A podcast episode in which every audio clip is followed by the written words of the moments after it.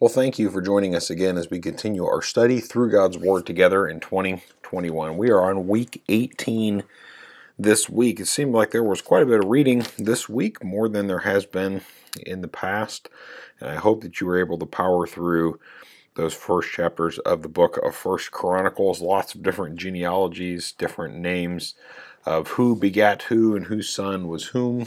Um, lots of different information there. I'm looking forward to getting into um, a little bit of the genealogy of the kings and the genealogies of when Israel is called back from exile in the coming weeks in the book of First Chronicles.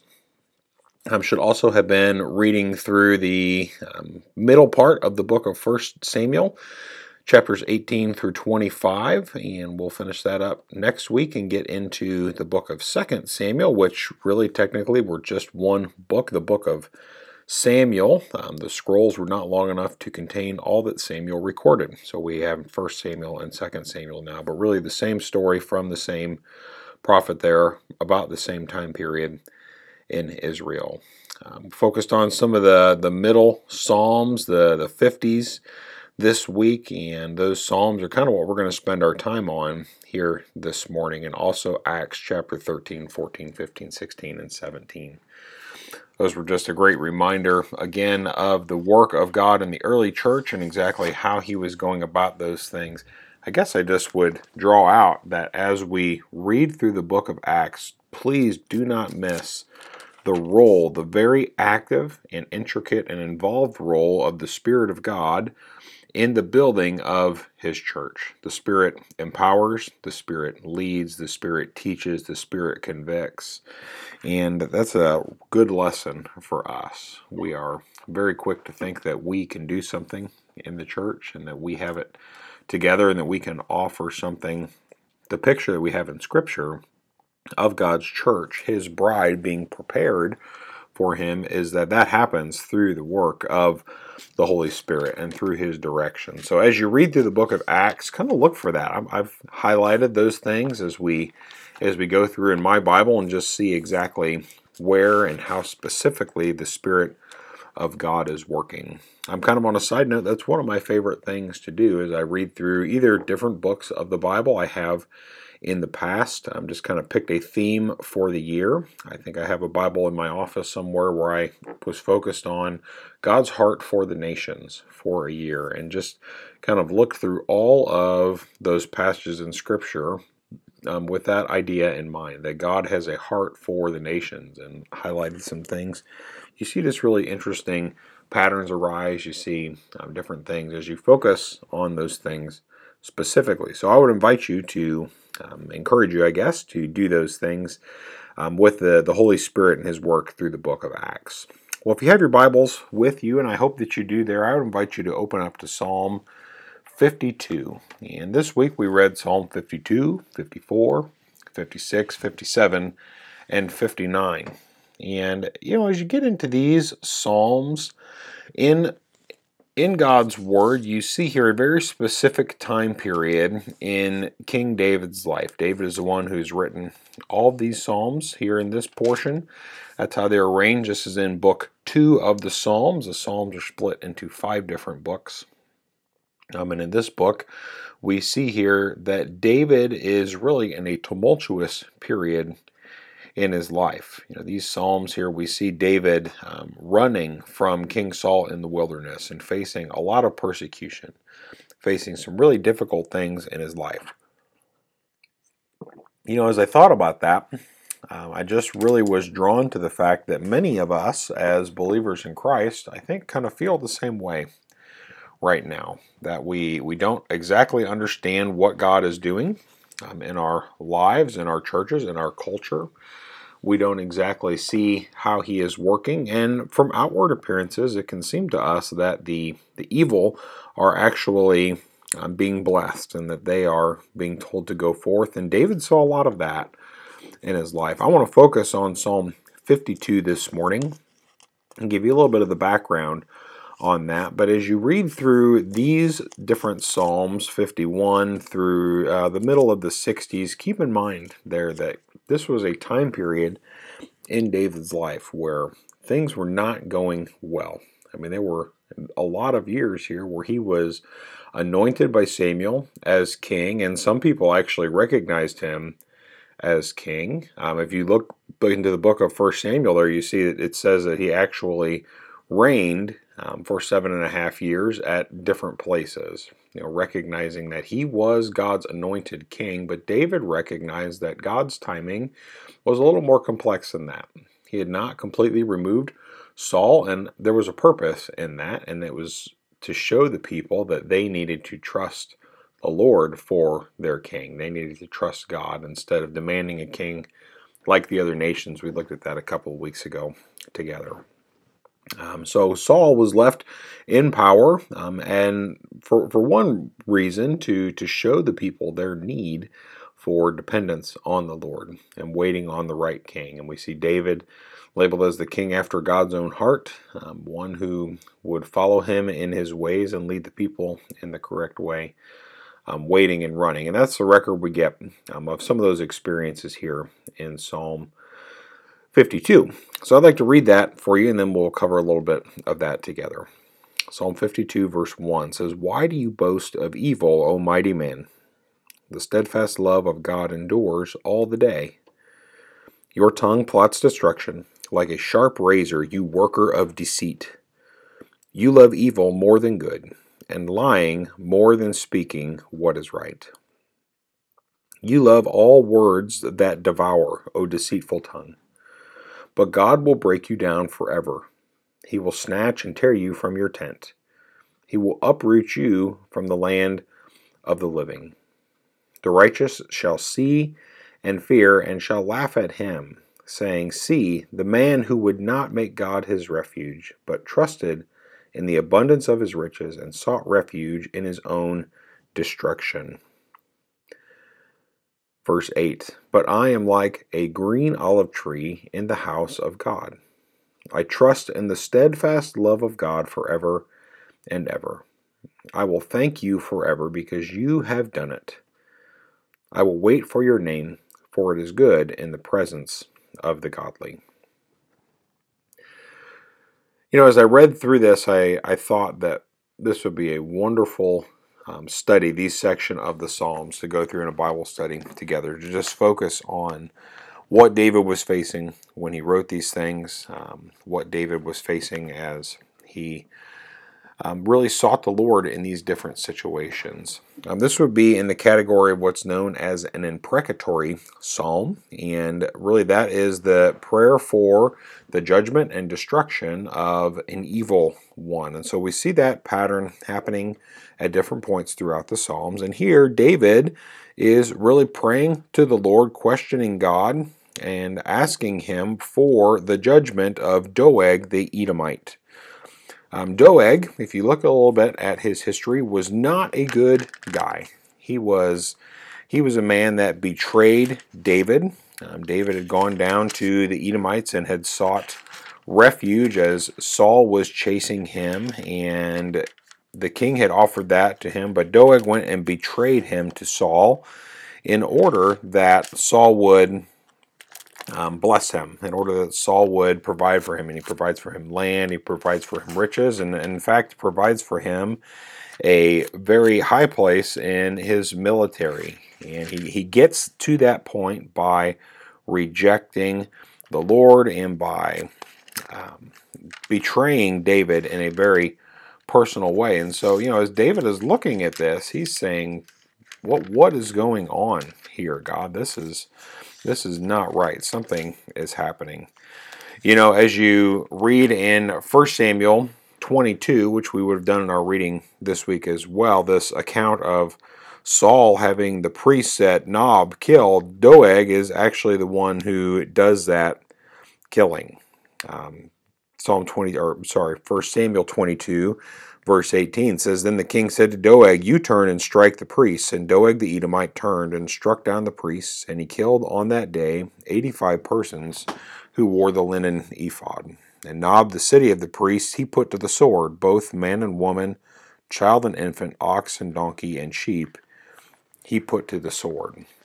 So, just a little background on that. David shows up to um, to the city of Nob, and he goes to Ahimelech the priest, and he is hungry, and he asks for bread, and Ahimelech provides that for him. Um, he provides for him a weapon, which is the sword of Goliath that was there, and provides for him in that way. And so Saul now sees him as a, a, betrayer. He sees the priest there as favoring David. And, you know, as you read the story, really, the priest says, Well, you're right. um, I've, I've continued to seek the Lord, and this is what God is doing. And so. Um, Saul, in his rage, he he turns to his bodyguards and he commands them to put to death all the priests at Nob for their quote unquote betrayal the Jewish bodyguards say, absolutely not. We're not going to have any part of that. And so Saul turns to his other side, and Doeg the Edomite is there, and he gives the command to Doeg to do his dirty work. And Doeg is eager to do the bidding of the one who has given him riches, who has given him land, who has given him position. And David recognizes him as an evil mighty man. Why do you boast of evil, O mighty man? You know, he recognizes that this is this is not a good person. You know, maybe maybe you can think of somebody in your life that way. Not obviously who has slaughtered a bunch of priests in a town, but you can think of someone who you say this person is just opposed to the Lord. They do evil. They are not a good person and we see them succeeding in different things. We see them succeeding in business or at their family, and we, we kind of question God, why? Why are these things happening? And as you read through Psalm 52 here, you get very much of that, that idea that David is just questioning um, why such a person who is so against the Lord would would really benefit from those things. And so that's kind of the structure of an imprecatory psalm. You see that in the first part. You see this questioning of why do the evil prosper, Lord?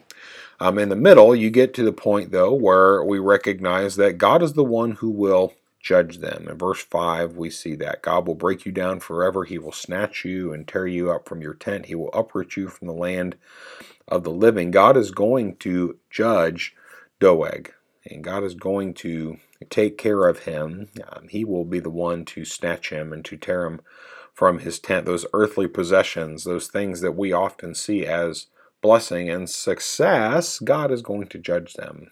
And here, actually, David prays that God would uproot him from the land of the living, that the Lord would blot him out. Um, you know, that's kind of the, the middle, the turning point of the imprecatory psalm, that we pray that God would would wreak vengeance on the wicked, the ones who we see prospering and, and oftentimes in the view of the world are blessed, recognizing that God is the one who's going to judge them. And then, and then the turn is always to the heart of the one who is writing the psalm. And we see that in verse 8 of Psalm 52 when David says, But I, I am like a green olive tree in the house of God. I trust in the steadfast love of God forever and ever. I will thank you forever because you have done it. I will wait for your name, for it is good in the presence of the godly.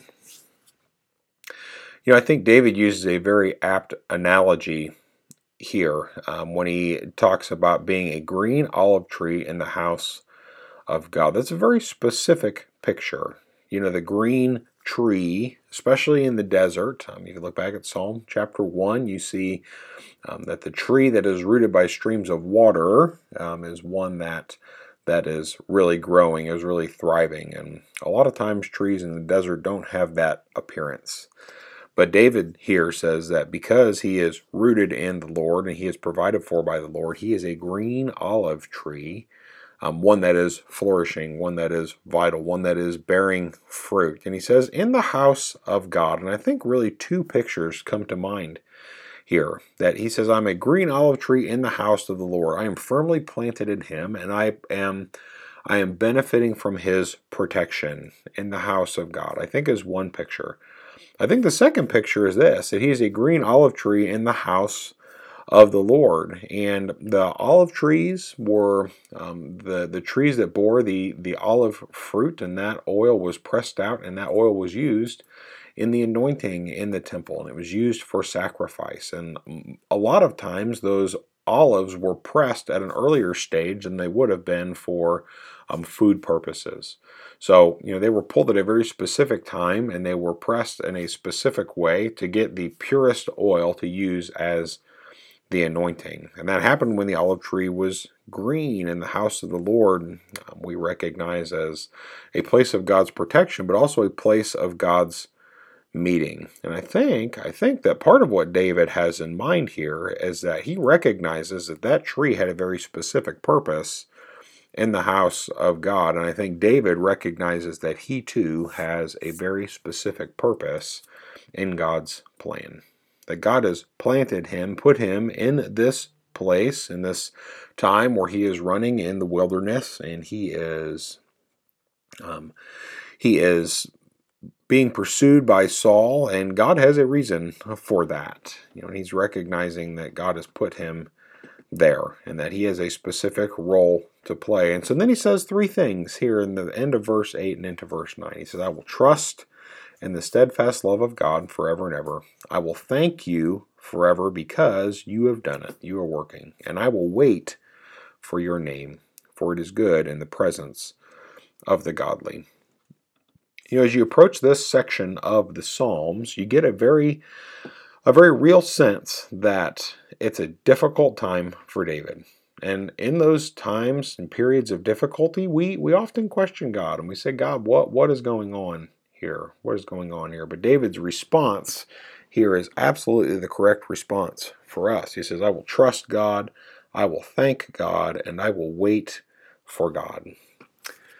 You know, as we begin a study on the book of Ephesians this week, we're going to see that sometimes the will of God lands us in some very uncomfortable places. We don't like to think about that. We often want to, we, we think that the will of God is that everything would be fine for his followers, that everything would be right in the world. And I don't I don't think that's the picture we get from scripture. Sometimes God's will lands us in very uncomfortable places so that we would grow and so that we would be refined and we would be shaped. And I think that's a part of what's happening in David's life at this time period when he is in the wilderness and he is anointed king, but he's not. Um, he's not seen the full fruition of that come, and God has not placed him on the throne. Saul is trying to take his life and tries that many times, turning people against him. In the midst of that, David says, I'm going to trust God because of his steadfast love that goes on forever and ever. And as we face those difficulties, we too, we should trust in the steadfast love of God. Sometimes that's hard. Sometimes it's difficult for us to look past the circumstances of our life, the current things that we're facing, and remember that God loves us and that He is carrying that love on forever and ever. But but when we trust and put our faith and hope in him, we recognize that he is good and that he is working. David goes on then he says, I will thank you forever and ever.